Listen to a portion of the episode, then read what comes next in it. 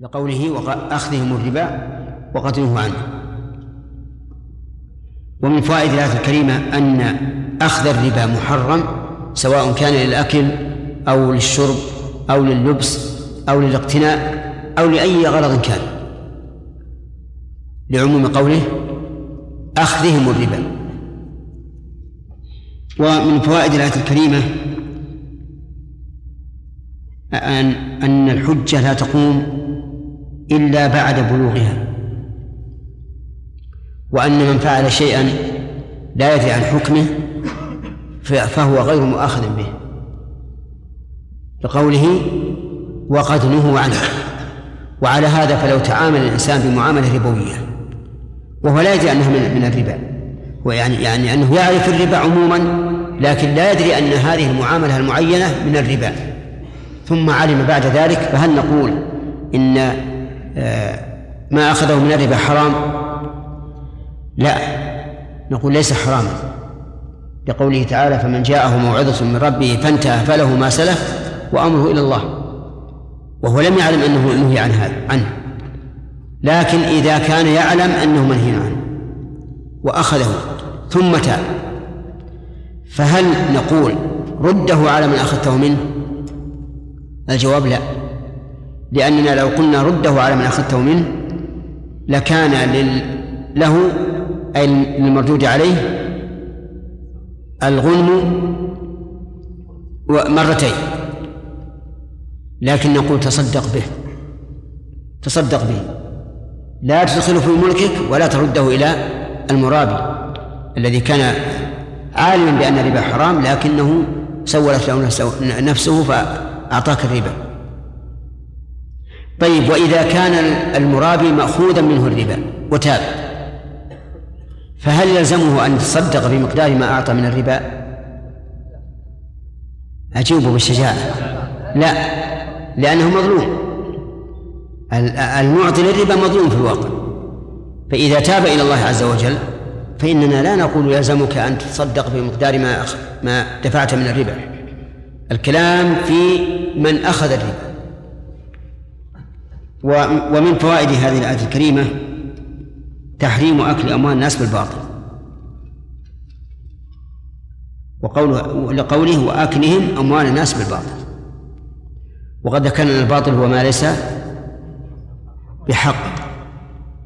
وبناء على ذلك لو أن الإنسان أكل مال حربي فهل يكون ممن أكل أموال الناس بالباطل؟ لا لأن الحربي مباح الدم مباح الدم والمال وعلى هذا فلو تلصص جماعة ليس لهم شوكة على بلاد الكفار الحربية وأخذوا أموالا فلا فلا فهي لهم. ولا شيء عليه ولا شيء عليهم في ذلك.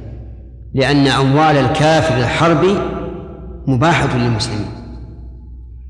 طيب وإن أخذ مال ذمي أو معاهد أو مستأمن بغير حق فقد أكل أموال الناس بالباطل لأن هؤلاء الثلاثة معصومون. أموالهم محترمة وأنفسهم محترمة. ومن فوائد هذه الآية الكريمة الوعيد الشديد على من اتصف بهذه الصفات. الظلم وأخذ الربا وأكل أموال الناس بالباطل والصد عن سبيل الله. لقوله وأعتدنا للكافرين منهم عذابا أليما. ومن فوائدها إثبات عدل الله عز وجل حيث ذكر هذه الصفات وذكر أن الذي أعد له العذاب الأليم هو الكافر من هؤلاء. ثم قال لكن الراسخون في العلم منهم والمؤمنون إلى آخره. يأتي تفسيره إن شاء الله.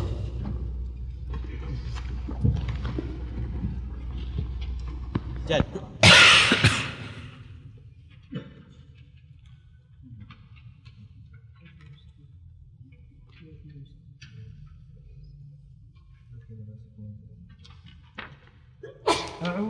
بالله من الشيطان الرجيم.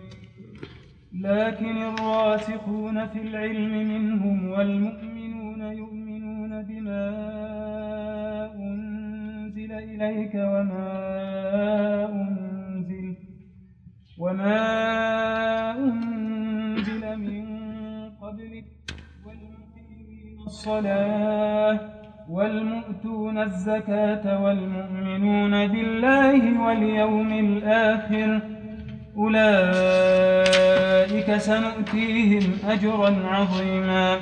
أعوذ بالله من الشيطان الرجيم. سبق لنا في الآيات في الآية التي قبل هذه بل في الآيتين ما يدل على إثبات الأسباب.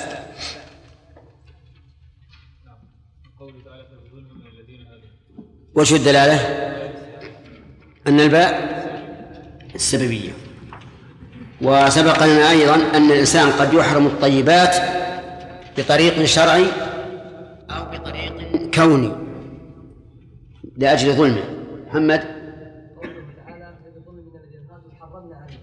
نعم التحريم هذا شرعي ولا قدري؟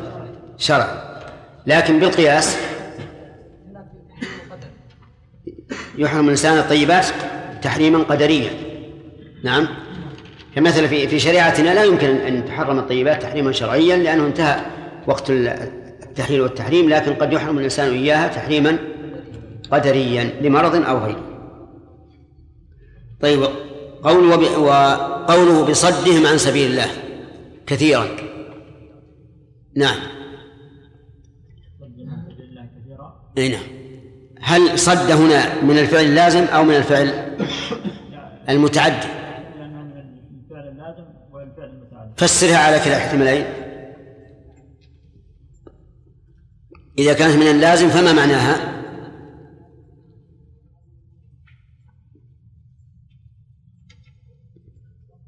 نعم. إذا كان من اللازم فالمعنى أنهم صدوا بأنفسهم. طيب. صدوا غيرهم بارك الله فيك. طيب على هذا على هذا الاختلاف ينبني إعراب كثيرا. أحمد كيف تعرف كثيرا؟ إن أعرضناها على على إن أمضيناها على أنها لازمة على أنها فعل لازم يكون كثيرا مفعول به. وإن إن كانت متعدية فكثيرا وصف انتبه. العكس. هي المسألة ما هي دحرجة حتى تصل إلى ركز. إن أعرضنا على إن إن كانت صد من اللازم فكثيرا. من اللازم؟ أي إيه نعم. فكثيرا. وصف. أي المعنى؟ صدهم.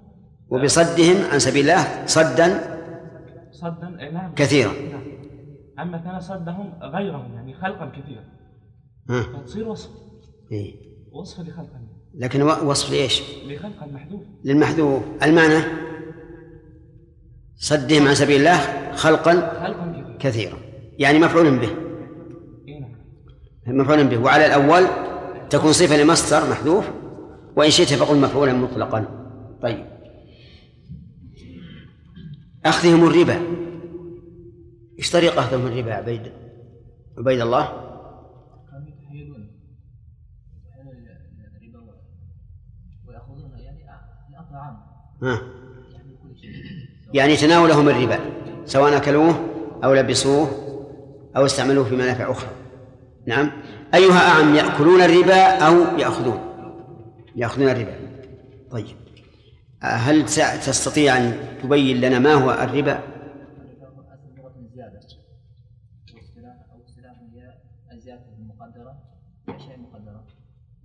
زيادة مقدرة في أشياء مقدرة.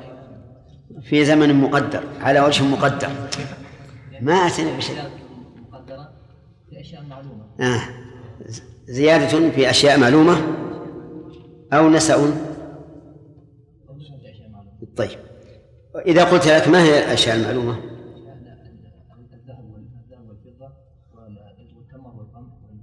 والتمر خمسة. والشاي. طيب. هل يقاس عليها غيرها محمد؟ هذا الخلاف في الحكم قل. فصل. منهم من قال ان العله في هذه المساله أما عند الظاهرية. فلا يقاس عليه غيره لأن القياس عندهم ليس دليلا شرعيا. طيب وعلى القياسيين؟ على رأي القياسيين. عليها غيرها ولكن اختلف في العلم. خطأ. نعم. عند القياسين اختلفوا. فذهب ابن عقيل الحنبلي قال إذا اخت- اختلفوا في العلة فنلغي كلا الأقوال. ونبقى على على يعني من عند قياسيين منهم من يقتصر عليها. نعم بناء على اختلافهم في العلة وليس هناك نص يفصل. فتساقطت الأقوال. نعم. طيب. وعند القياسين آه، وعند ال- الآخرين. عند آخرين منهم. قاسوا عليها واختلفوا في العله أي نعم. أحسنت. بارك الله فيك. ما هو الضابط لأكل أموال الناس بالباطل؟ يحيى. الباطل هو ما يقال بالحق. نعم. طيب مالا بغير حق. فقد أكله بالباطل. طيب الغش. إذا غش فزادت السلعة فهل هذا أكل للمال الباطل؟ لأنه الزائد بغير حق. طيب. إذا قال يحيى سيمت هذه السلعة بمئة وهي لم تسم. فاشتراها ال- ال- المشتري بمئة. هل يكون هذه الزيادة من أكل المال بالباطل؟ طيب.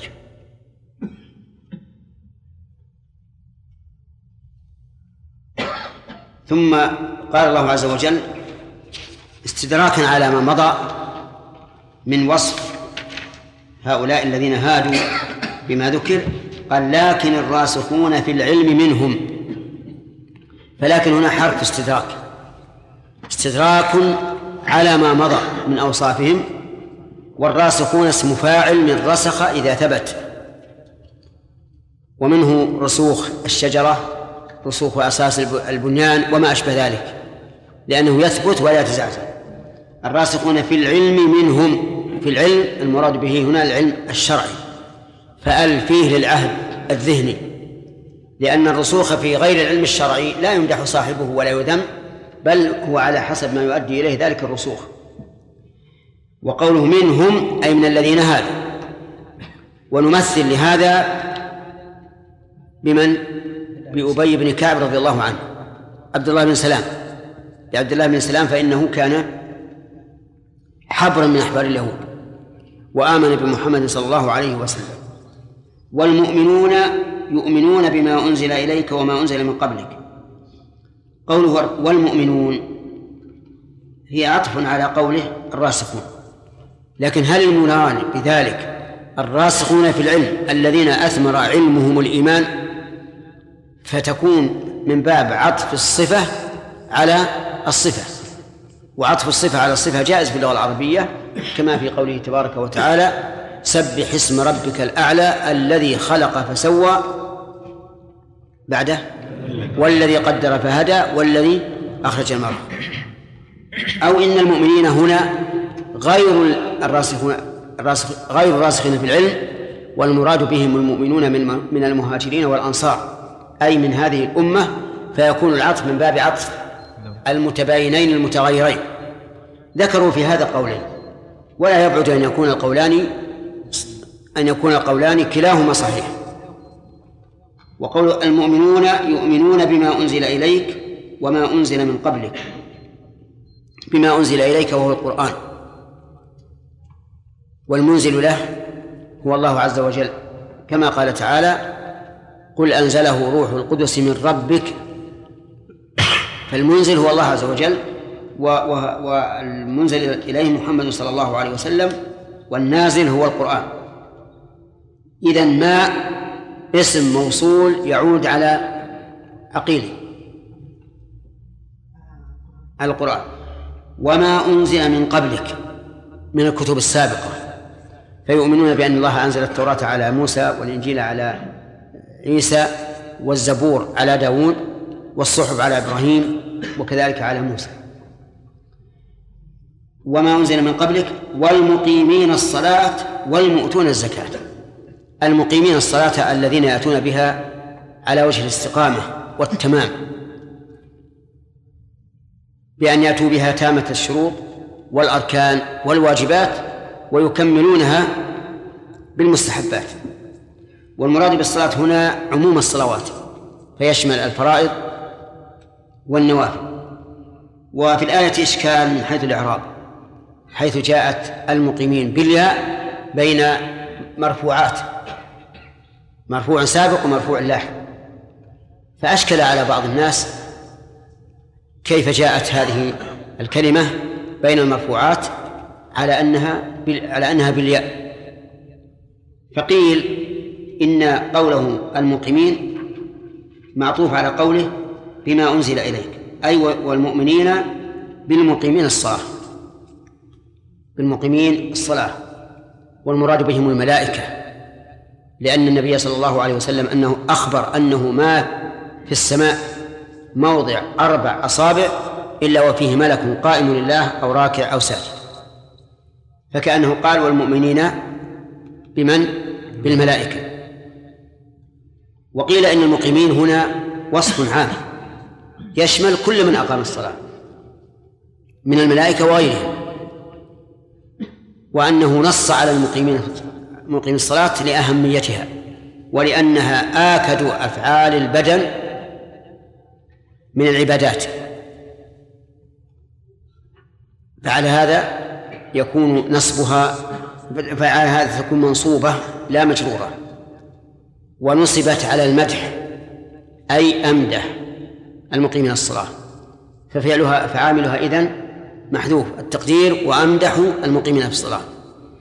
وإنما جاء القطع حيث نصبت بالفعل المحذوف لفائدتين الفائدة الأولى معنوية وهي بيان العناية بإقام الصلاة.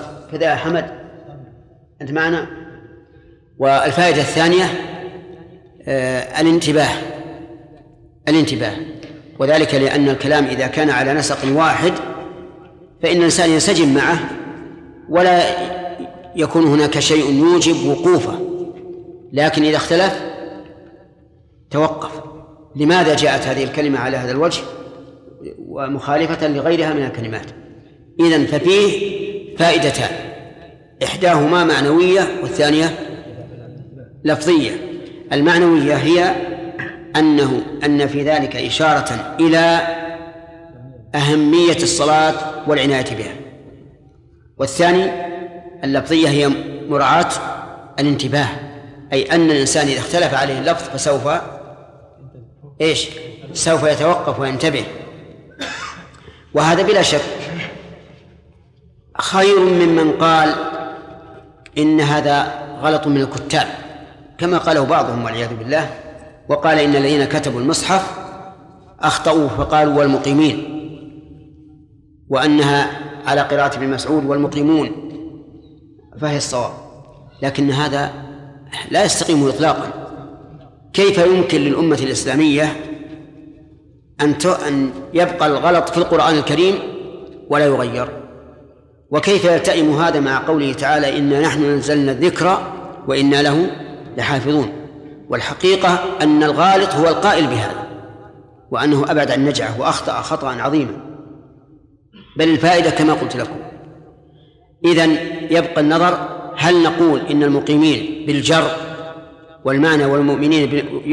نعم والمعنى يؤمنون بما أنزل إليك وما أنزل من قبلك وبالمقيمين الصلاة وهم الملائكة أو أنها منصوبة على تقدير فعل محذوف الثاني أولى وإن كان الأول فيه احتمال لكن الثاني هو الراجح والحكمة من ذلك أي من القطع ما ذكرنا لكم لفظية ومعنوية والمؤتون الزكاة معطوفة على إيش؟ قيل إنها مستأنفة. وأن الخبر قوله أولئك سنؤتيهم أجرا عظيما. وقيل إن إنها معطوفة على ما سبق. معطوفة على ما سبق. ولا و لقول الراسخون في العلم منهم والمؤمنون يعني والمؤتون الزكاة. لكن الأقرب أنها مستأنفة لوجود الفاصل بينها وبين المعطوف عليه وهو قوله المقيمين الصلاة. وقول المؤتون أي المعطون. والزكاة أي النصيب المقدر في الأموال الزكوية. وعلى هذا فالمراد بذلك زكاة المال. وقيل المراد بذلك زكاة البدن لقول الله تعالى فويل للمشركين وويل وويل للمشركين الذين لا يؤتون الزكاة. والمراد بذلك زكاة البدن. لكن الأول أقرب إلى الصواب لأن الله تعالى يقرن دائما بين إقام الصلاة وإيتاء الزكاة.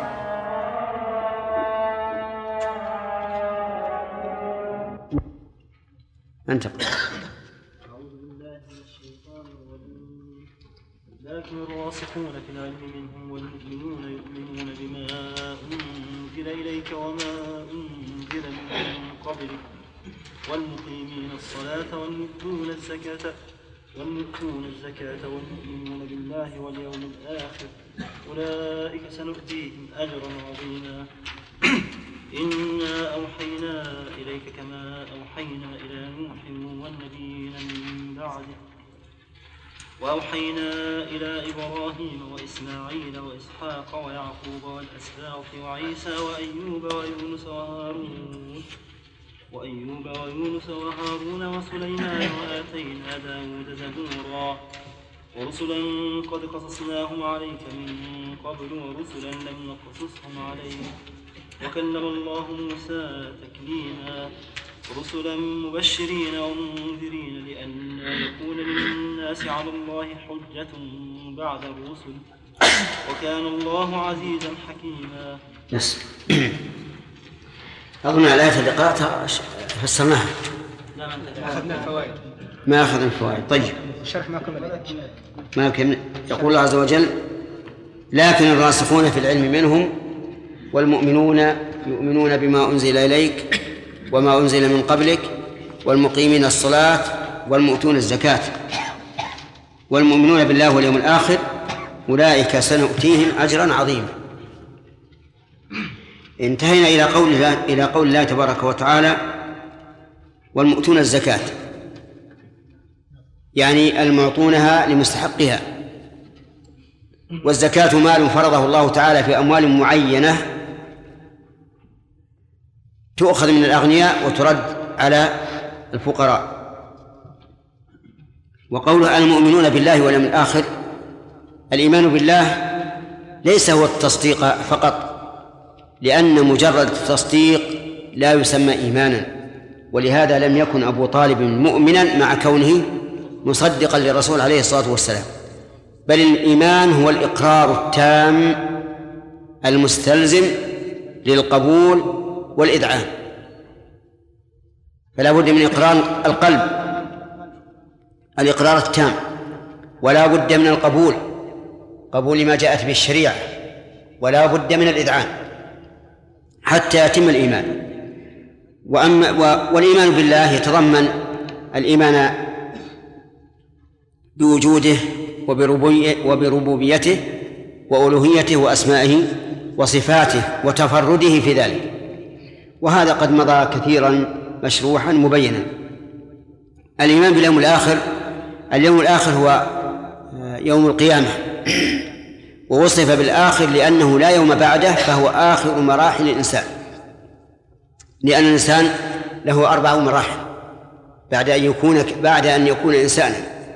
المرحلة الأولى في بطن أمه والثانية في الدنيا والثالثة في البرزخ والرابعة يوم القيامة. ولهذا يسمى اليوم الآخر.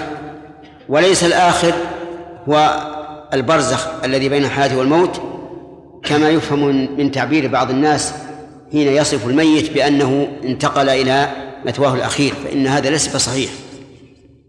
بل هناك بل المثوى الأخير هو يوم القيامة إما الجنة وإما النار. الإيمان باليوم الآخر لا يتضمن أن تؤمن بأن الناس سيبعثون فقط بل له علاقات أو متعلقات كثيرة. حددها ابن تيمية رحمه الله شيخ الإسلام في قوله يدخل في الإيمان باليوم الآخر كل ما أخبر به النبي صلى الله عليه وسلم مما يكون بعد الموت. كل ما أخبر به مما يكون بعد الموت كفتنة القبر وعذاب القبر ونعيم القبر وما أشبه ذلك. فإنه يدخل في الإيمان باليوم الآخر. لأن الموت آخر ما الإنسان في الدنيا فإن من مات قامت قامت قيامته.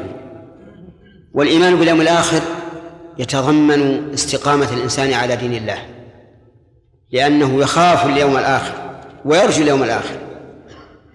كما قال تعالى لمن كان يرجو الله واليوم الآخر فهو يخاف اليوم الآخر فيتجنب المعصية ويرجو اليوم الآخر فيقوم بالطاعة. ولهذا يقرن الله تبارك وتعالى دائما بين الإيمان به والإيمان باليوم الآخر لأن الإيمان باليوم الآخر هو الذي يحمل على الاستقامة أو على تمام الاستقامة. أولئك سنؤتيهم أجرا عظيما فيها قراءتان سيؤتيهم وسنؤتيهم. سيؤتيهم جار على نسق الكلام لأن نسق الكلام كله للغائب لكن الراسخون في العلم منهم والمؤمنون يؤمنون بما أنزل إليك وما أنزل من قبلك والمقيمين الصلاة والمؤتون الزكاة والمؤمنون بالله واليوم الآخر. أولئك سيؤتيهم أي الله أجرا عظيما. فالقراءة بالياء وهي سبعية صحيحة هي على نسق السياق. وأما القراءة بالنون ففيها انتقال من الغيبة إلى الحضور إلى المتكلم. والانتقال ويسمى الالتفات له فائدة وهي تنبيه المخاطب لما سيأتي بعد. لأنه إذا تغير نسق الكلام فلا بد أن يتوقف الإنسان. ما هو السبب الذي تغير به الكلام؟ وحينئذ ينتبه للمعنى أكثر. أولئك سنؤتيهم أجرا عظيما. أما عد الفوائد الأخرى التي على الالتفات فكل مقام يذكر له ما يناسبه. فهنا أولئك سنؤتيهم يكون تكفلا صريحا من الله عز وجل بأنه سيؤتيهم أجرا عظيما. والتكفل الصريح وإضافة الشيء إلى النفس أبلغ من إضافته إلى الغائب. سنؤتيهم أجرا عظيما يعرب لنا أجرا عظيما آه الأخ كمال.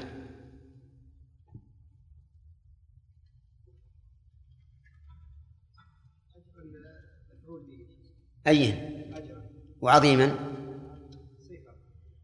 طيب مفعول به فقط نقول.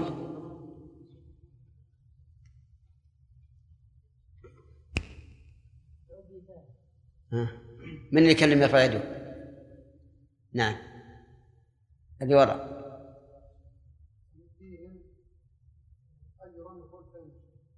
وين المفعول الأول؟ طيب. أنها أو هم؟ أنها صحيح. وهم ما أدري من, من أين جاءت. لكن بس هم. والألها مكسورة عندنا. إيه. بس هم ما هو لفظ الآية. سنؤتيهم. يس. تقول هم مفعول الأول هم إيه. على كل حال الصحيح الراجح أن الضمائر ضمائر الغيبة في غير ضمائر الرفع يعرب الضمير وحده فقط والباقي علامة وطيب هل هذان المفعولان أصلهما المبتدأ والخبر؟ زكي أصلهما المبتدأ والخبر؟ أصلهما المبتدأ والخبر. كيف؟ وهل هناك شيء ينصب مفعولين ليس أصلهما المبتدأ والخبر؟ أي. فلو جردنا والفاعل لم لم ان يكون مبتدأ. طيب. أولئك سنؤتيهم أي سنعطيهم أجرا عظيما أي ثوابا. عظيما أي ذا عظمة. واعلم أن العظيم إذا عظم الشيء فإنه يكون فوق ما يتصور. ولهذا قال الله تعالى في الحديث القدسي أعددت لعباد الصالحين ما لا عين رأت ولا أذن سمعت ولا خطر على قلب بشر. في الآية الكريمة فوائد منها تمام وعد الله عز وجل وأنه إذا حكم بحكم عام يختص أفراده ببعض بخلاف ذلك يختص أفراده بخلاف ذلك الحكم فلا بد أن يذكره. نأخذ هذا من كلمة لكن الاستدراكية. بعد أن حكم عليهم بما حكم من أخذهم الربا وقدمه عنه وأكلهم أموال الناس بالباطل قال لكن الراسخون وهذا تمام العدل أن يذكر الخير والشر. سواء كان ذلك الخير والشر بالنسبة للطائفة أو كان ذلك خير بالنسبة والشر آه نعم أو كان ذلك الخير والشر بالنسبة للواحد. فمن أراد تقويم شخص فالواجب عليه أن يذكر محاسنه ومساوئه. أما من أراد أن يبطل ما يقوله من باطل فهنا لا يلزم بأن يذكر المحاسن لأن ذكر المحاسن في مقام الرد عليه يرفع الرد عليه والتنفير منه ويوجب العطف عليه. فهنا يفرق بين شخص يريد أن يقوم شخصا فهنا لا بد أن يذكر المعايب والمحاسن. وبين إنسان يريد أن يرد على شخص باطله فليذكر الباطل ولا يذكر المحاسن لأنه لو ذكر المحاسن ضعف جانب الرد عليه. ومن فوائد الآية الكريمة فضيلة الرسوخ في العلم. فضيلة الرسوخ في العلم. وانتبهوا لكلمة الرسوخ. لمعناها إيش؟ الثبوت والاستقرار. وذلك لأن العلم علمان. علم طافل بمعنى أنه على السطح. أي ريح تزعزعه. وهذا ما يكون عند كثير من الطلبة. تجد كثيرا من الطلبة يجمع العلوم دفعة واحدة فيكون كالطبيب العام. ليس له اختصاص في شيء. وبعض الطلبة يركز ويحرص. فهذا هو الذي يدرك العلم. ويكون عنده قدرة وملكة. حتى إن بعض العلماء زعم أن من نبغ في فن من الفنون كان مدركا لجميع الفنون. ولا يخفى على بعضكم ما ذكر عن محاجة أبي يوسف مع الكسائي. حين تناظر عند الرشيد. وكان الكسائي يزعم أن كل من أتقن علما إتقانا تاما أمكنه أن يدرك جميع العلوم. فقال له أبو يوسف ما تقول في من سهى في سجود السهو؟ قال أقول لا سجود عليه. قال من أين أخذت هذا من علمك؟ والكسائي معروف بإيش؟ نحو قال أخذته من علمي هو أن القاعدة عندي أن المصغر لا يصغر. نعم. سجود السهو على زعمه مصغر فلا يصغر. على كل حال هذه القصة الله أعلم هل هي مصنوعة أو حقيقة ولكنها غير صحيحة. ما في شك أنها غير صحيحة. إنما أنا قصدي أنا أقول إن الرسوخ في العلم هو العلم. ومن ثم كنت أقول دائما لطلاب العلم احرصوا على القواعد قواعد العلم وضوابط العلم وذلك لأن الجزئيات لا حصر لها. كل يوم يخرج الناس معاملة جديدة أو حدث جديد في العبادات. لا يمكن للإنسان أن يحكم عليها حكما صحيحا إلا إذا كان عنده قواعد وأصول يلحق هذه الجزئيات بأصولها وقواعدها. أما من يأخذ العلم مسألة مسألة فهو كالذي يلقط الجراد من الصحراء. يتعب ولم يملأ الكيس. لكن الإنسان اللي يحرص على القواعد هذا هو الذي بإذن الله يدرك العلم. ومن فوائد هذه هذه الآية الكريمة أن العلم سبب للإيمان. لقوله يؤمنون. ولا شك أنه كلما ازداد الإنسان علما ازداد إيمانا وبصيرة بتوفيق الله عز وجل. فعليك بالعلم عليك بالعلم. واحذر الشبهات والجدال. قال ابن مسعود رضي الله عنه ما أوتي قوم الجدل إلا ضلوا. ولهذا نجد أهدى الناس طريقا وأقلهم وأقلهم تكلفا هم الصحابة رضي الله عنهم. لأن الجدال عندهم قليل ولا يلجؤون إليه إلا عند الضرورة. أما كون الإنسان كلما فهم مسألة ذهب يورد عليها في قلبه أو على غيره ما لا يكون واردا فهذا من التكلف والتنطع وهو سبب للحرمان. ومن فوائد الآية الكريمة أن من أهل الكتاب من هو راسخ في العلم مؤمن بالله. لقوله لكن الراسخون في العلم منهم أي من أهل الكتاب. ومن فوائد هذه الآية الكريمة أنه لا يمكن أن يؤمن أو أن يتم الإيمان إلا بالإيمان بما جاء به الرسول عليه الصلاة والسلام. لقوله يؤمنون إيش؟ بما أنزل إليك. فكل إنسان يدعي أنه مؤمن ولا يؤمن بما أنزل على محمد فإنه كافر وكاذب في دعواه. لأن دين الإسلام الذي جاء به محمد صلى الله عليه وسلم ناسخ لجميع الأديان. ومن فوائد الآية الكريمة إثبات رسالة الرسول صلى الله عليه وسلم ويأخذها أحمد ساهر. منين؟ من ماء ولا أنزل ولا الكاف؟ من الكاف نعم. بما أنزل إليك. ومن فوائد الآية الكريمة أيضا آه، أن القرآن كلام الله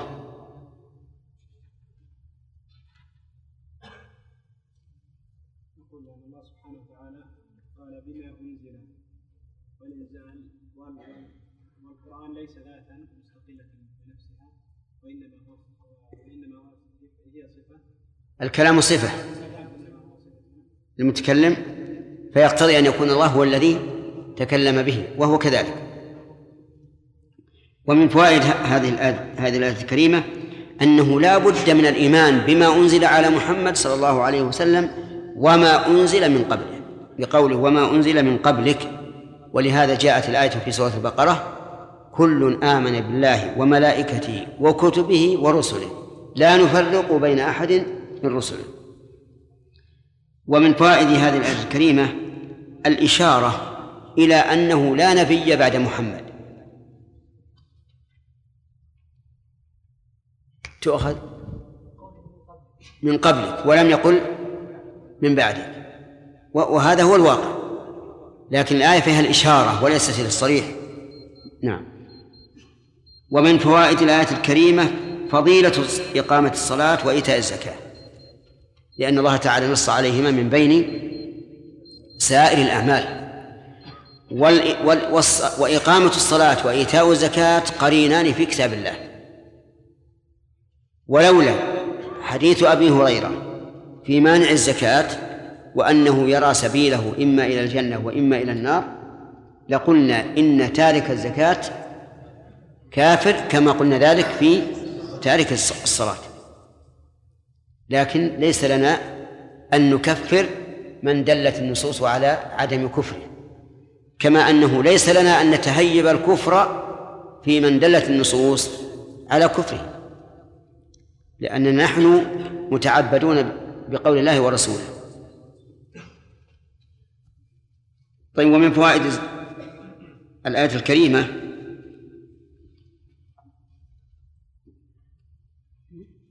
نعم. فضيلة الإيمان بالله واليوم الآخر بقوله والمؤمنون بالله واليوم الآخر ونص على الإيمان بهذا مع أن مع أنه داخل في قوله يؤمنون بما أنزل إليك وما أنزل من قبلك لأهميته. لأن مدار مدار الإيمان كله يا أخوان مدار الإيمان كله على الإيمان بالله. لأننا نؤمن بأن الرسل من؟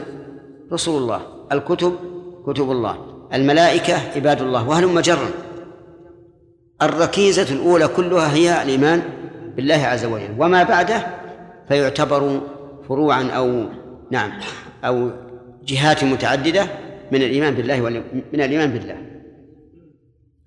ومن فوائد الآية الكريمة إثبات اليوم الآخر وقد سبق الكلام عليه.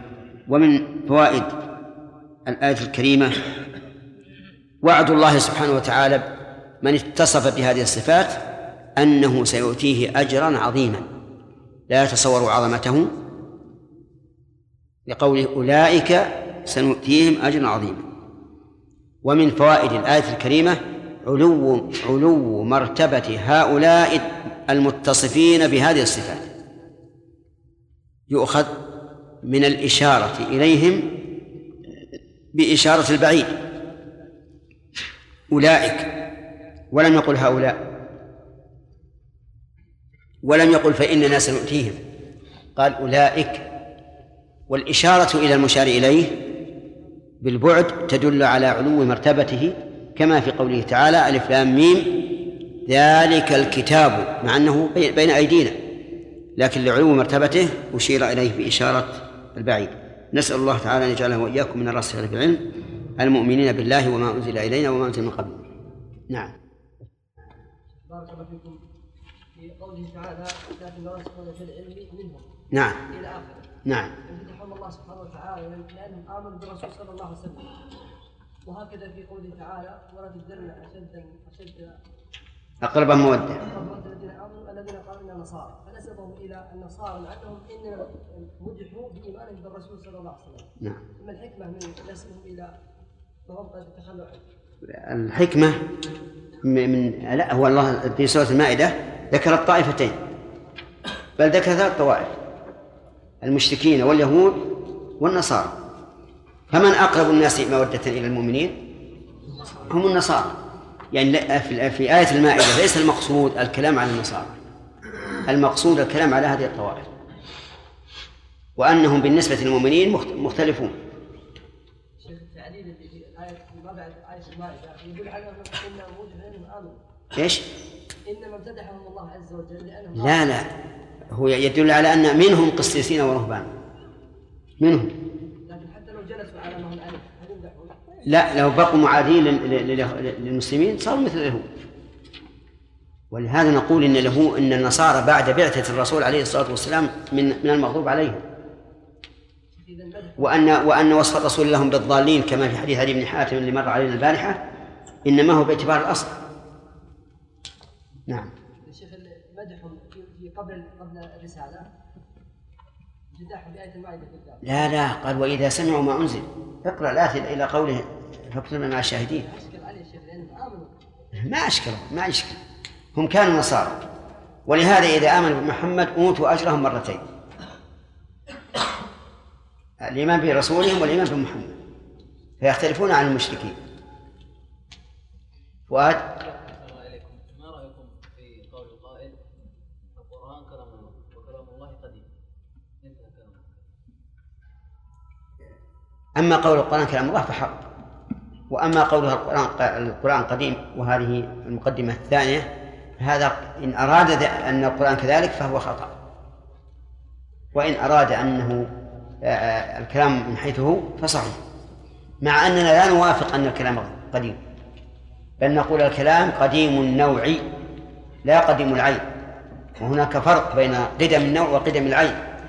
فالله تعالى يتكلم بالكلام متى شاء. لكن أصل الكلام في حد ذاته من الصفات الذاتية.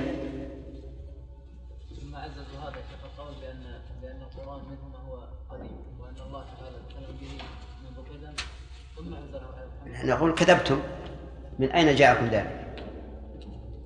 هؤلاء هم الذين يقولون الكلام هو المعنى القائم بالنفس.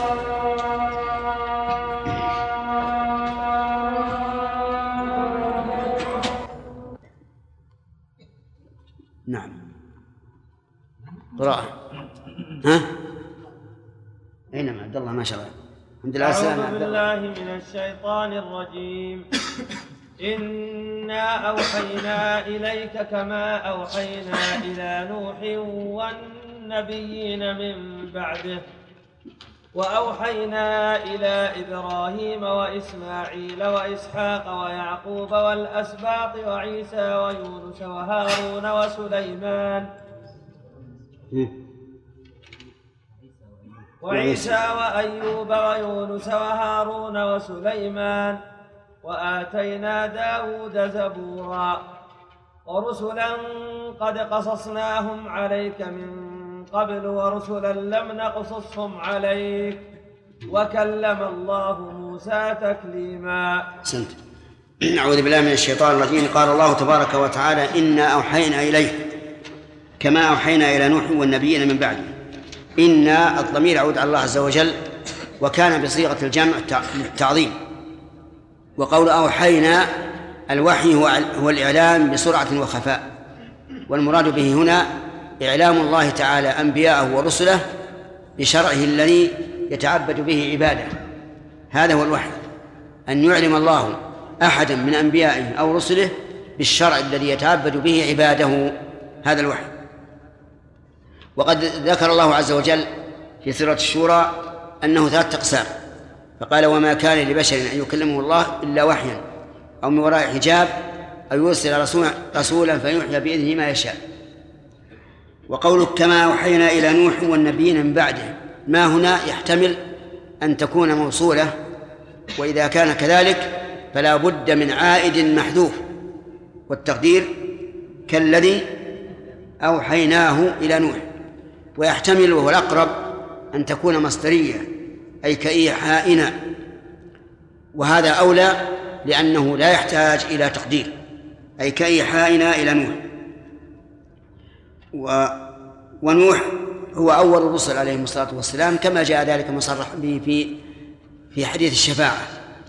ولهذا قال والنبيين من بعده. والمراد بالنبيين هنا النبيون الذين أرسلوا إلى أقوامهم. وقد جعل الله النبوة والكتاب في ذرية إبراهيم ونوح. كما قال تعالى ولقد أرسلنا نوحا وإبراهيم وجعلنا في إيش؟ في ذريتهما النبوة والكتاب. وبهذا نعرف أنه لا رسول قبل نوح عليه الصلاة والسلام وأن ما ذكره المؤرخون من أن إدريس قبل نوح فهو قول خطأ. والصواب أن إدريس من أنبياء بني إسرائيل فيما يظهر وأوحينا وأوحينا إلى إبراهيم. وإبراهيم هنا فيها قراءتان. إبراهام وإبراهيم. وكلاهما قراءتان صحيحتان سبعيتان. يجوز أن يقرأ بهما الإنسان ولكن كما أسلفنا لكم لا يجوز أن يقرأ الإنسان بين العامة بقراءة خارجة عما في أيديهم من المصاحف لأن ذلك يكون سببا ليش؟ للفتنة. نعم. وأوحينا إلى إبراهيم وإسماعيل وهو ابن إبراهيم الأكبر وإسحاق وهو ابنه الثاني و ويعقوب وهو ابن إسحاق. وإنما نص عليهم عنه الإبن لأن أنبياء بني إسرائيل كانوا من ذرية يعقوب. إذن إسماعيل وإسحاق أخوان. وإسماعيل عم من؟ يعقوب. عم يعقوب. ويعقوب. والأسباط. قيل إن الأسباط المراد بهم قبائل بني إسرائيل. كما قال تعالى وقطعناهم اثنتي عشرة أسباطا أمما وقيل أن المراد بالأسباط هم أولاد يعقوب. فعلى الأول يكون من باب ذكر العام وإرادة الخاص لأن الأسباط كلهم ليسوا أنبياء. وإنما الأنبياء فيه. وعلى الثاني لا إشكال. والأسباط وعيسى وهو آخر أنبياء بني إسرائيل. ليس بينه وبين محمد صلى الله عليه وعليه رسول ولا نبي أيضا. وقوله وأيوب وهو من بني إسرائيل. ويونس كذلك. وهارون كذلك أيضا. من بني إسرائيل وسليمان من بني إسرائيل و وآتينا داود زبورا داود هو أبو سليمان والزبور هو الكتاب الذي أعطاه الله تعالى داود ونص عليه لأن فيه مواعظ مرققة للقلوب ولأن داود عليه الصلاة والسلام كان يترنم به فتسمعه الطير فتسبح معه وكذلك الجبال. ورسلا قد قصصناهم عليك من قبل. ورسلا لم نقصصهم عليك. مثل من الذين من الرسل ولم يذكروا في هذه الآية؟ يونس. شعيب. هود. صالح. لوط. يوسف. لا رسلا قد قصصناهم عليك من قبل. أي قبل ذكر هذه الآية. ور... نعم. ورسلا لم نقصصهم عليك. لأن الله تعالى لم يقص على الرسول عليه الصلاة والسلام إلا من كانوا حول جزيرة العرب. أما من كانوا بعيدين كالذين في أمريكا وأقصى آسيا وما أشبه ذلك فلم يذكروا. لأن المقصود من ذكر الأنبياء هو الاعتبار. وإذا لم يكن هناك قرب في الأحاديث وفي المكان فإنه فإن الاعتبار يكون في في ذلك قليل. ورسلا لم نقصصهم عليك وكلم الله موسى تكليما. كلم الله الله فاعل. وموسى مكلم مفعول به. وتكليما مصدر مؤكد لمعنى الفعل الذي قبله. كلم تكليما. وإنما أخر ذكر موسى لما ذكر من خصائصه وهو من؟ وهو الكلام. كلمه تكليما. كما أخر ذكر داود بعد سليمان مع أنه مع أنه أبوه من أجل النص على الزبور الذي آتاه الله تعالى داود والترتيب بين الأنبياء في الذكر يكون لأسباب بلاغية لفظية أو معنوية حسب ما يتبين من السياق. في هذا في هذا في هذه الآية فوائد كثيرة. منها أن أول الرسل نوح لقوله والنبيين من بعده وهذا هو الحق وليس قبله رسول. أما النبوة فكانت قبل نوح فإن آدم عليه الصلاة والسلام كان نبيا لأنه يتعبد الله عز وجل ولا يمكن أن يتعبد الله إلا بوحي من الله وبثبوت الوحي له يكون نبيا ولكنه لم يرسل إلى أولاده لأنه في ذلك الوقت لا حاجة للرسل إذ أن الناس كانوا على ملة واحدة. كما قال تعالى كان الناس أمة واحدة فبعث الله النبيين مبشرين ومنذرين وأنزل معهم الكتاب. أي كان الناس أمة واحدة على الحق وعلى الدين القويم فاختلفوا. فبعث الله النبيين مبشرين ومنذرين وأنزل معهم الكتاب بالحق ليحكم بين الناس فيما اختلفوا به. لكن في عهد آدم لا اختلاف ولهذا كان نبيا ولم يكن رسولا. ومن فوائد هذه الآية أن الوحي إلى جميع الأنبياء الرسل كان من جنس واحد لقوله كما أوحينا. ولكن هل الموحى به يتفق؟ نقول يتفق في أشياء ويختلف في أشياء فالتوحيد اتفق عليه الرسل. وما أرسلنا من قبلك من رسول إلا نوحي إليه أنه لا إله إلا أنا فاعبدون هذا متفق عليه. أما الشرائع والمنهاج فإن الأمم تختلف لأن الله تعالى يشرع لكل أمة ما يناسب حالها. كما قال تعالى لكل جعلنا منكم إيش؟ شرعة ومنهاجا. ولو شاء الله لجعلكم أمة واحدة ولكن ليبلوكم فيما آتاكم. فالشرائع والمنهاج يختلف. أما الأصل فهو متفق. كل الرسل اتفقوا على إيش؟ على التوحيد. وما أرسلنا من قبلك من رسول إلا نوحي إليه أنه لا إله إلا أنا فاعبدون إذا كما أوحينا إلى نوح والنبيين من بعده هذا في أصل الوحي وما اتفقت فيه الشرائع وهو التوحيد. أما المنهاج والشرائع فهي لكل أمة بحسبها. ومن فوائد هذه الآية الكريمة بطلان قول بعض المؤرخين أن إدريس كان قبل نوح فإن هذا قول باطل يبطله القرآن الكريم. ومن فوائد هذه الآية الإيحاء إلى هؤلاء الرسل الكرام عليهم الصلاة والسلام إبراهيم وإسماعيل وإسحاق إلى آخره ومن فوائد هذا الحديث آه، ومن فوائد هذه الآية الكريمة أن الله تعالى قص أنباء قص أنباء بعض الرسل ولم يقص أنباء آخرين. والحكمة من ذلك وما أشرنا إليه في التفسير أن أن الأنبياء البعيدين عن منطقة رسالة محمد صلى الله عليه وسلم لم يقص الله عليهم علينا من نبعهم. ولكن لو قال قائل هل لكل أمة رسول؟ الجواب نعم لا شك في هذا. لأن لقوله تعالى وإن من أمة إلا خلا فيها نذير ولقوله رسلا مبشرين ومنذرين لئلا يكون للناس على الله حجة بعد الرسل ومن فوائد الآية الكريمة أن الله كلم موسى كلاما حقيقيا لقوله وكلم الله موسى تكليما. و والذين أنكروا أن يكون الله تكلم كلمه قالوا إيه نعم. سلكوا مسلكين منهم من حرف الآية لفظا ليتغير المعنى ومنهم من حرفها معنى وأبقى اللفظ على على ما هو عليه.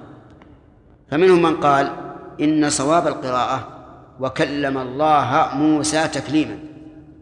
فجعل المكلم من؟ موسى.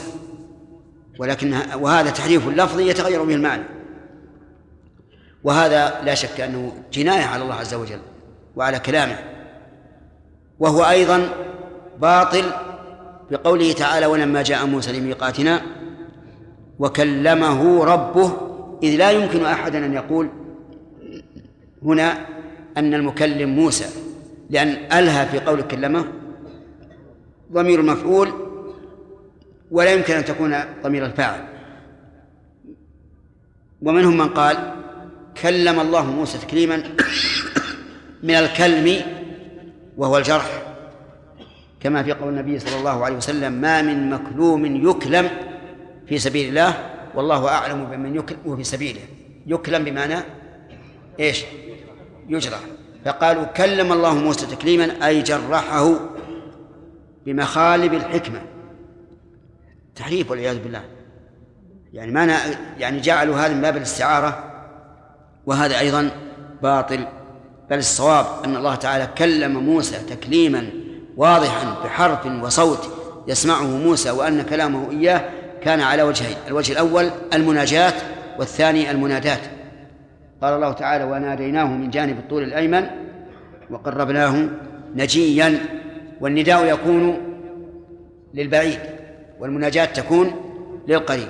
ومن المعلوم أن البعيد يحتاج إلى صوت أعلى والقريب يكفيه الصوت الخفي.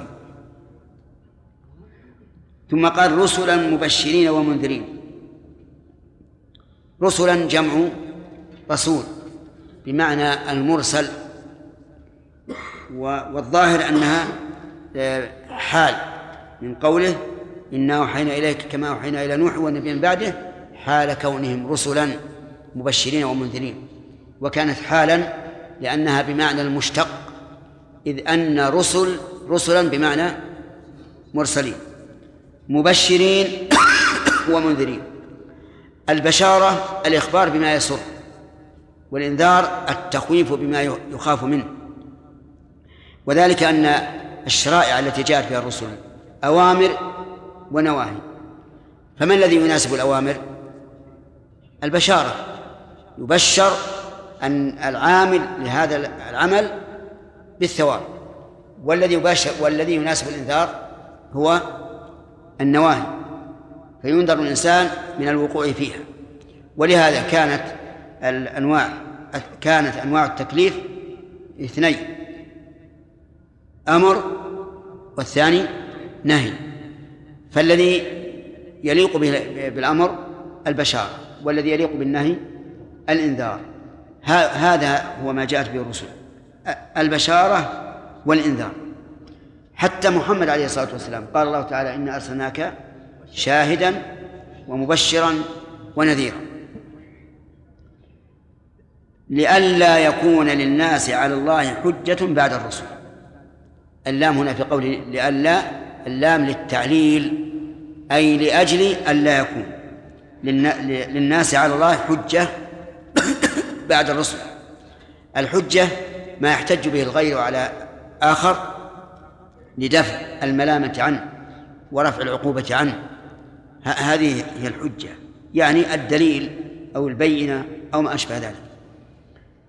وقول بعد الرسل أي بعد إرسال الرسل لأن الرسل عليهم الصلاة والسلام يبينون للناس بيانا تاما لا يحتاج معه إلى إيضاح كما قال تعالى وما أرسلنا من رسول إلا بلسان قومه لإيش؟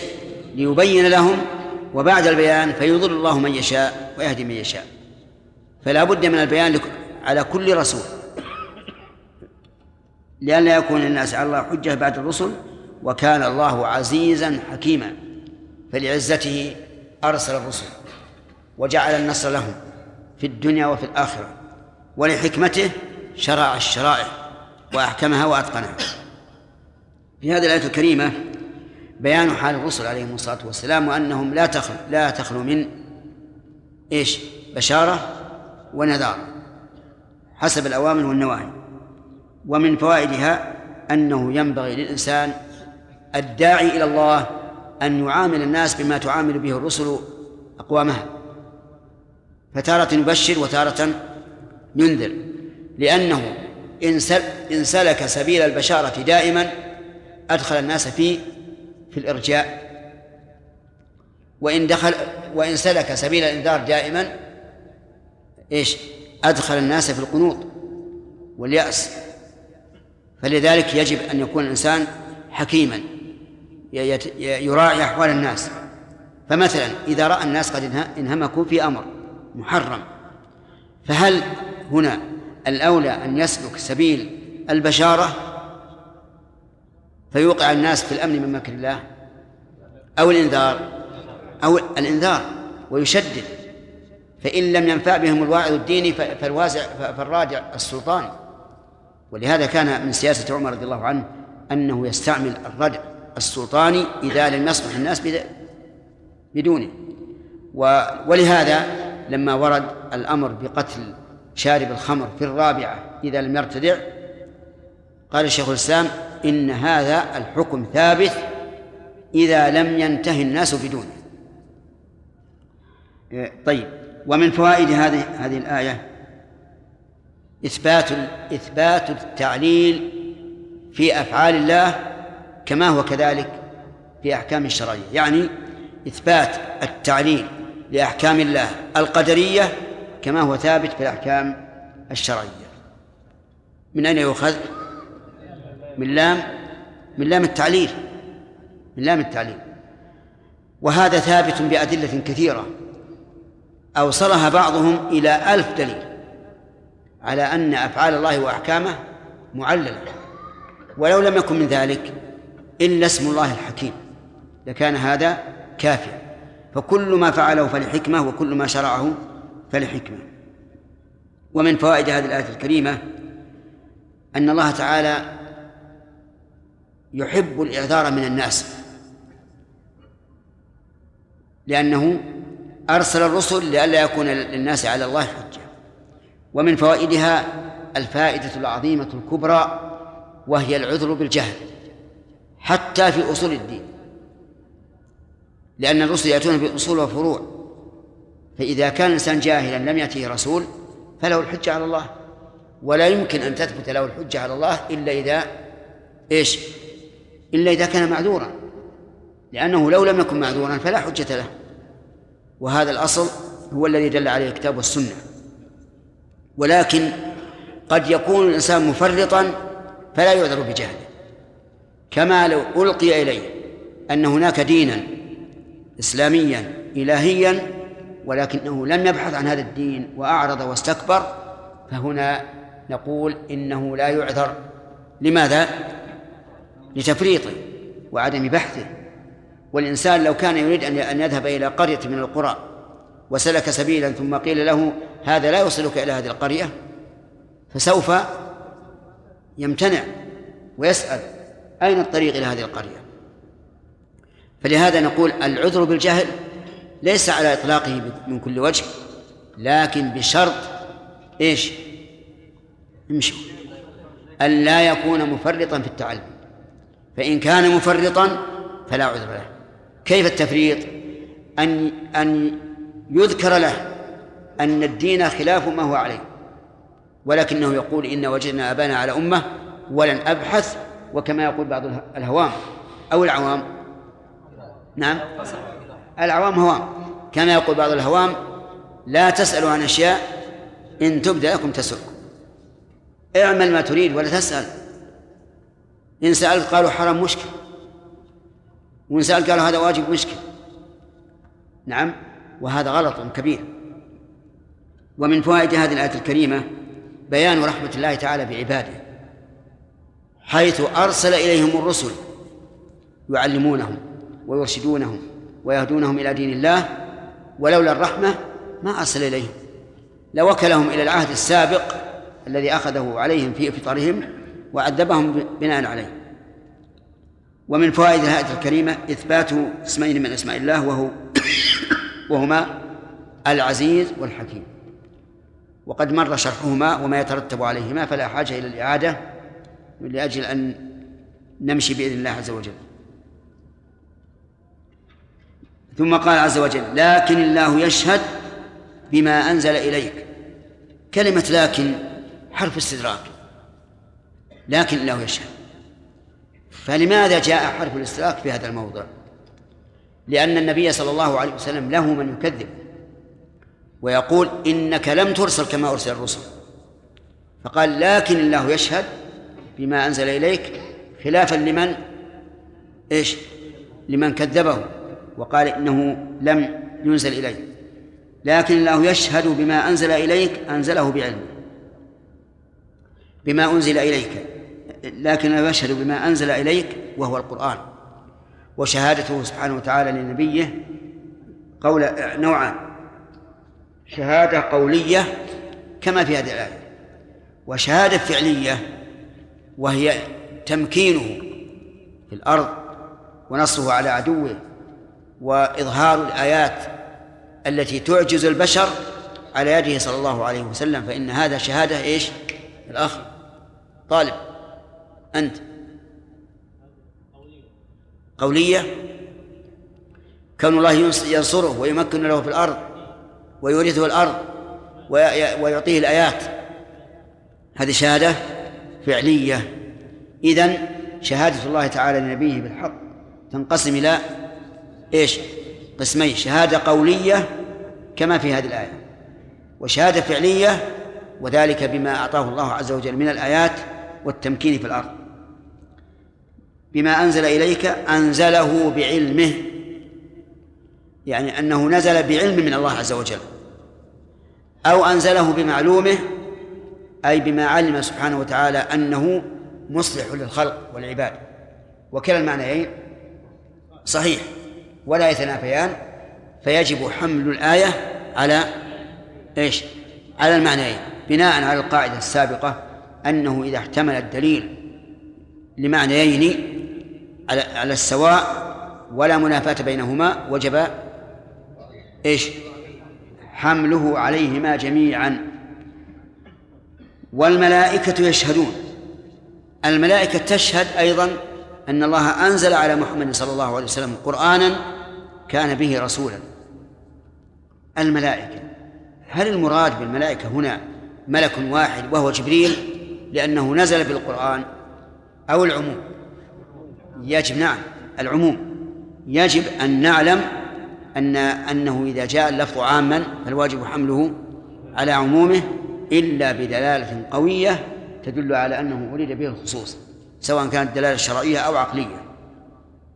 ومن المعلوم لنا جميعا أن النبي صلى الله عليه وسلم لما عرج به كان جبريل يستفتح فيقال من معك؟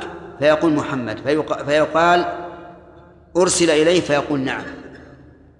فتعلم الملائكة بهذا أنه آه، أوحي إليه عليه الصلاة والسلام. الملائكة هم عالم الغيبي خلقهم الله تعالى من نور وجعل لهم عبادات كما اقتضتها حكمته وجعل بعضهم أفضل من بعض. وتقدم الكلام عليهم كثيرا فلا حاجة للإعادة. وكفى بالله شهيدا شهيدا حال أي كفى الله شاهدا عز وجل. والبا هنا قالوا إنها زائدة لتحسين اللفظ. والأصل كفى الله شاهدا ونعم والله كفى الله شاهدا.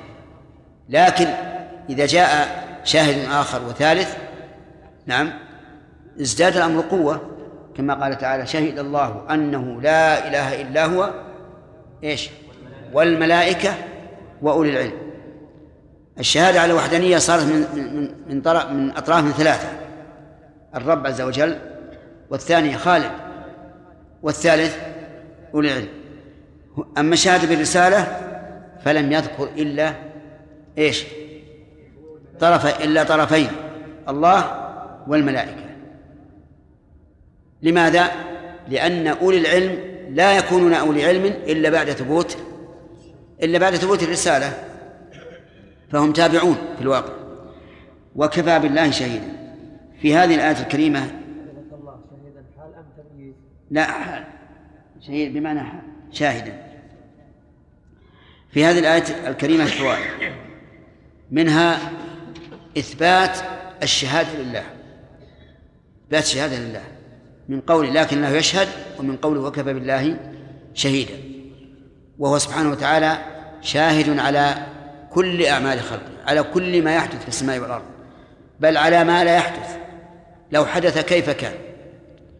قال الله عز وجل ولقد خلقنا الإنسان أيوه أكمل الآية. نعم. نعم. ونعلم ما توسوس به نفسه مع أنه لم يتكلم به لكنه يعلم بذلك. ومن فوائد الآية الكريمة إثبات رسالة النبي صلى الله عليه وسلم لقوله بما أنزل إليك. ومن فوائدها أن القرآن كلام الله. من أين تؤخذ؟ أي نعم. لا اللي وراك صاحب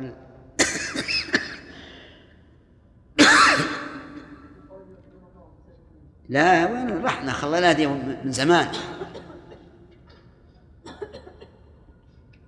والظاهر لدي- لدي- لديك محادثة خارجية. قل نعم ولا لا؟ لديك محادثة خارجية. نعم؟ لعله يعني هاتف جوال ولا عادي؟ اللهم اهدنا فيما هديت. نعم. قوله تعالى آه، بما أنزل إليك أنزله بعلمه. فالإنزال من عند الله عز وجل للقرآن وهو معنى لا يقوم به يدل على أنه من صفات إنه كلام الله. نعم. وبهذا استدل أهل السنة والجماعة على أن القرآن كلام الله. فإن قال قائل إن الله تعالى يذكر الانزال في غير- ليست كلام الله مثل قوله تعالى وأنزلنا الحديد فيه بأس شديد أيوب معناه.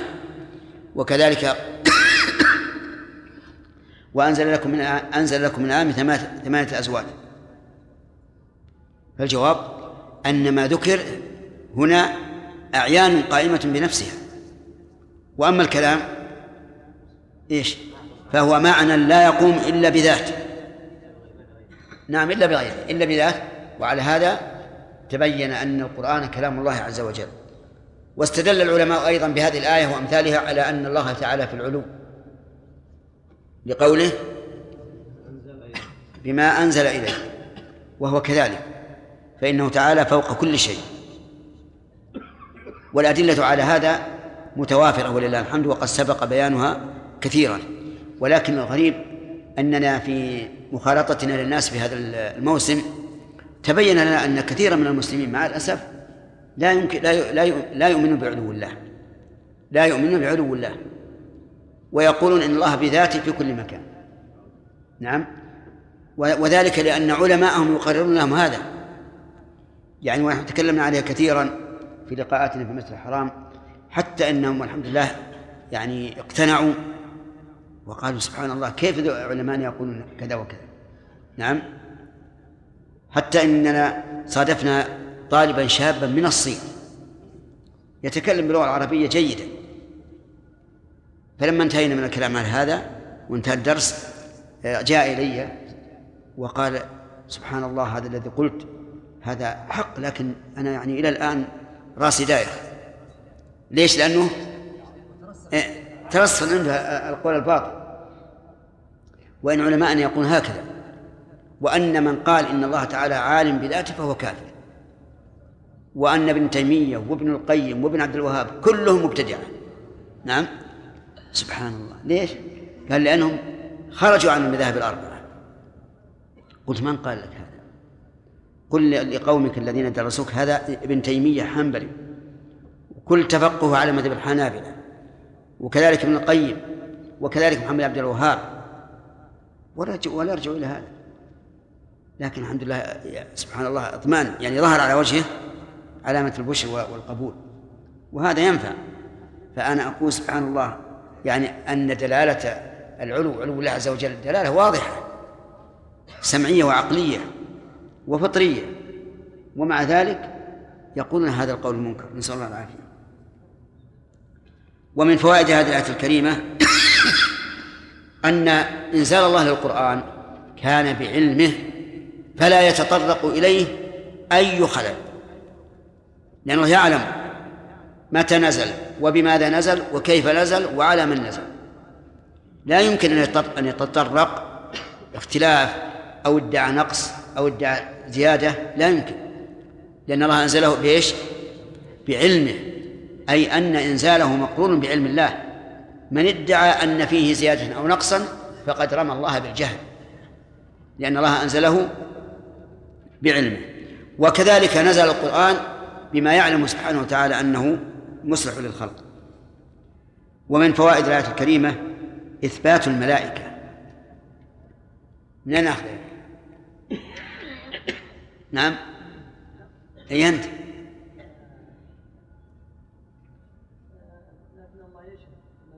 لكن الله يشهد هذا شهادة الله عز وجل وين؟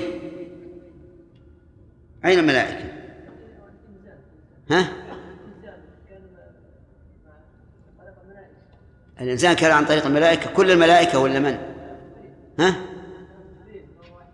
يعني نقول الملائكة إثبات الملائكة عموما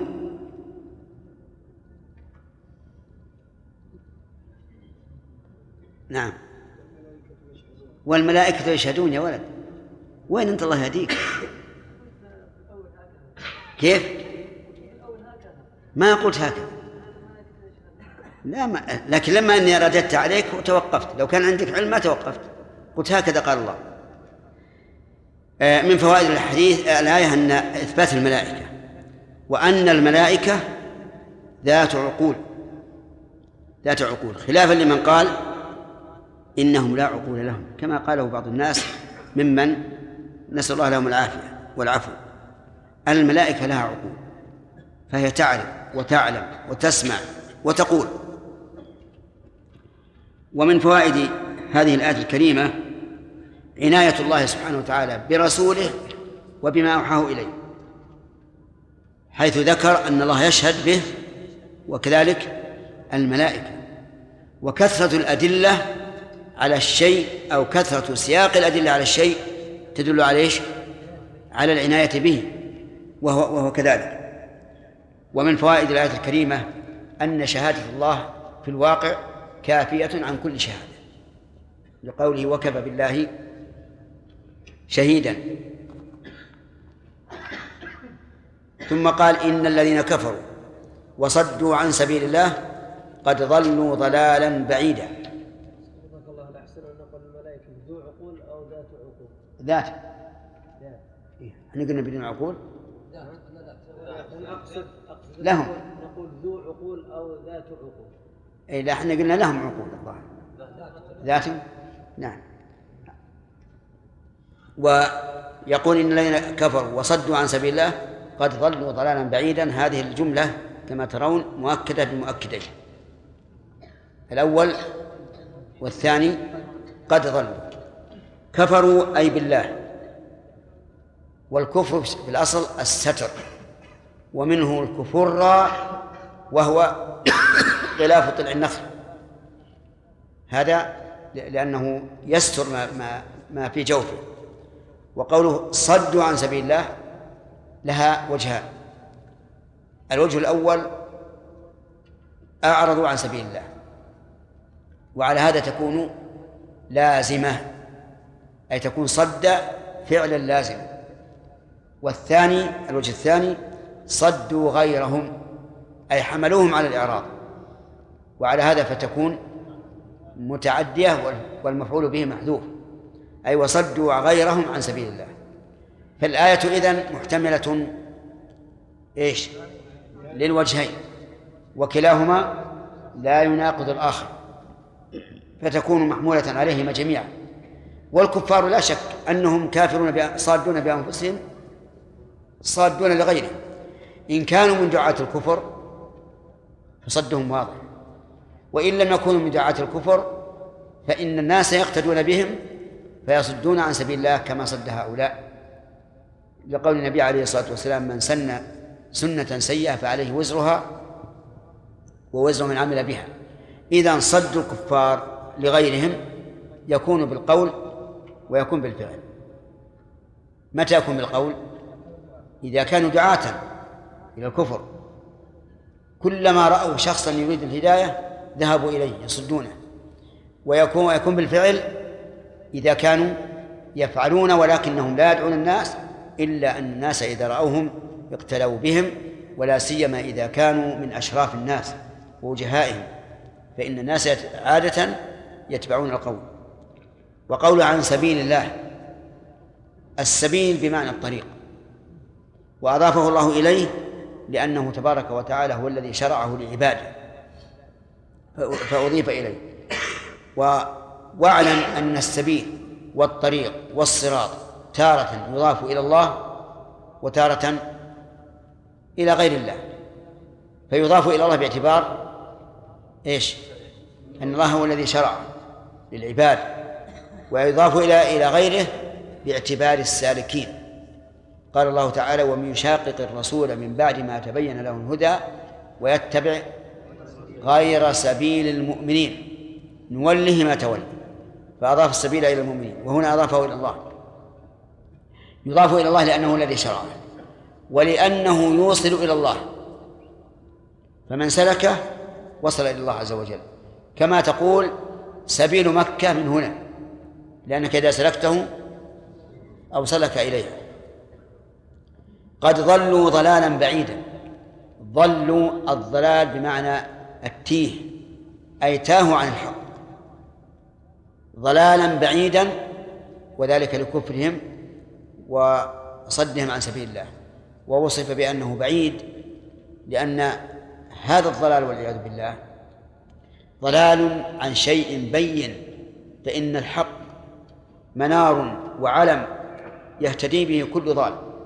فإذا ضل عنه أناس كان ضلالهم بعيدا لقوة الدليل. في هذه الآية الكريمة التعليم. ما جاوبت كيف؟ جاوبت السؤال؟ إذا نقف على فوائد الآية هذه نعم شيخ بارك الله فيكم ما مدى يعني قوة كلام شيخ الإسلام رحمه الله في إنكار من قال إنه في أصول وفروع يعني شيخ الإنسان الآن يعني يرى مضطر إلى هذا فليس مثلا ترك مثلا إثبات علو الله كترك مثلا السواك عند الوضوء.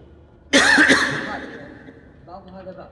لا الشيخ رحمه الله يقول إن تقسيمه إلى أصول وفروع بمعنى إن هذا أصول وهذه فروع. هذا الغلط. يعني يقولون كل الأحكام العملية فروع والأحكام العقدية أصول. هذا ما هو صحيح لأن من من من الأحكام العملية ما هو من كيف ننفك كأركان الأركان الخمسة مثلا أركان الإسلام الخمسة. ننفك بأن نقول الدين الإسلامي بعضه أعلى من بعض وأوكد من بعض وأعظم من بعض. فليس ترك سنة من- سنن الصلاة كترك واجب فيها وليس ترك راتبة للصلاة كترك الصلاة. هكذا نقول. إذا كان المقابل يفهم يفهم وش يفهم يفهم ان ما- ما نقسم الدين إلى مثلا إلى عقائد وإلى اعمال نقول أصول الدين وفروع مثلا. لا لا. نقول هو عق- عقائد وأعمال. ونقول أيضا العقائد والأعمال درجات. شيء من العقائد إذا أنكرته فإنه يكون خطيرا جدا وشيء آخر دون هذا. نعم.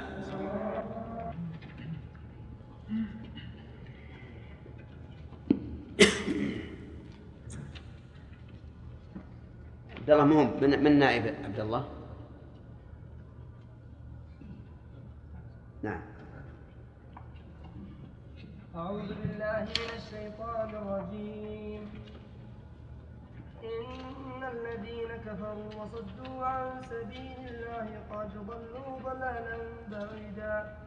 إن الذين كفروا وظلموا لم يكن الله ليغفر لهم ولا ليهديهم طريقا. إلا طريق جهنم خالدين فيها أبدا وكان ذلك على الله يسيرا. يا أيها الناس قد جاءكم الرسول بالحق من ربكم فآمنوا خيرا لكم وإن تكفروا فإن لله ما في السماوات والأرض وكان الله عليما حكيما. يا أهل الكتاب لا تغلوا في دينكم ولا تقولوا على الله إلا الحق. إنما المسيح عيسى ابن مريم رسول الله. إنما المسيح عيسى ابن مريم رسول الله وكلمته ألقاها إلى مريم وروح منه. فآمنوا بالله ورسله ولا تقولوا ثلاثة انتهوا خيرا لكم. إنما الله إله واحد. سبحانه أن يكون له ولد. له ما في السماوات وما في الأرض وكفى بالله وكيلا. أعوذ بالله من الشيطان الرجيم. قال الله تعالى إن الذين كفروا وصدوا عن سبيل الله قد ضلوا ضلالا بعيدا وقد أخذنا هذه الآية. وفسرناها وأخذنا فوائدها. الفوائد لا. طيب. آه، في هذه الآية الكريمة يخبر الله عز وجل وخبره هو الصادق خبرا مؤكدا بأن أن الذين جمعوا بين هذين الوصفين قد ضلوا ضلالا بعيدا وهو الكفر والصد عن سبيل الله. ومن فوائد هذه الآية الكريمة تأكيد الخبر ولو كان ابتدائيا إذا دعت الحاجة إليه. وقد قال علماء البلاغة إن الأصل في الخبر أن يلقى غير مؤكد. فتقول محمد مجتهد ويحسن توكيده عند تردد المخاطب ويجب توكيده عند إنكار المخاطب. فمثلا إذا قلنا محمد قائم نخاطب رجلا ساذجا ساذجا لا لا يعرف عنه شيئا فهذا لا يحتاج إلى توكيد. وذلك لأن المخاطب سوف إيش؟ سوف يقبل الخبر وإذا كنا نخاطب شخصا مترددا فهنا يحسن أن نؤكده حتى يرتفع عنه التردد وإذا كنا نخاطب منكرا أو في حكم منكر فإننا نؤكده وجوبا ويتعدد أو تتعدد أداة التوكيد بحسب قوة الإنكار. فهنا أكد الله الخبر. مع أن الخبر يلقى إلى خالي الذهن فيقال لأهمية الموضوع. لأهمية الموضوع. لأن الموضوع إذا كان ذا أهمية فإن من المستحسن أن يؤكد. من فوائد هذه الآية الكريمة أن من آمن واستقام على سبيل الله ودعا الناس إليها فهو على الهدى. نعرف ذلك من أي شيء؟ من أن من نعم من المقال والضد. فإنه إذا ثبت الحكم لشيء ثبت نقيضه لضده. ومن فوائد هذه الآية الكريمة أنه أن الضلال ينقسم إلى ضلال قريب وضلال بعيد. وهكذا أيضا المعاصي تنقسم إلى كبائر وصغائر كما هو معروف. ثم قال عز وجل إن الذين كفروا وظلموا لم يكن الله ليغفر لهم ولا ليهديهم طريقا. هذه الآية كالآية الأولى فيها التوكيد بهذا الحكم لكن فيها التصريح بالظلم. فبأي شيء ظلموا؟ ظلموا بالاستمرار على الكفر. لأن الإنسان إذا استمر على الكفر فقد ظلم نفسه كما قال الله كما قال الله تعالى وما ظلمناهم ولكن ظلموا أنفسهم. والظلم في الأصل بمعنى النقص. لقوله تعالى كلتا الجنتين آتت أكلها ولم تظلم منه شيئا.